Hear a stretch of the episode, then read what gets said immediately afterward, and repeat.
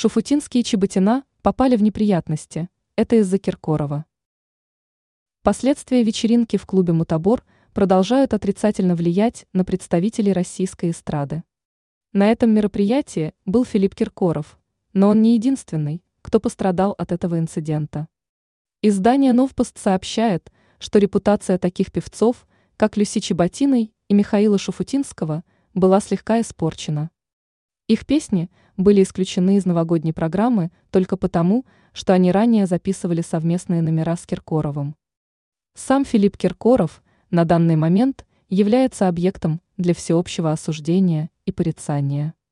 Отметим, что Чеботина и Шуфутинский не имели отношения к вечеринке, организованной со стороны Ивлеевой, но эти певцы все равно были вовлечены в скандал. Шуфутинский и Чеботина не ожидали, что они станут жертвами скандала и станут жертвами общественного порицания. Ранее мы рассказывали о том, лишат ли Киркорова звания народного артиста за участие в этом мероприятии.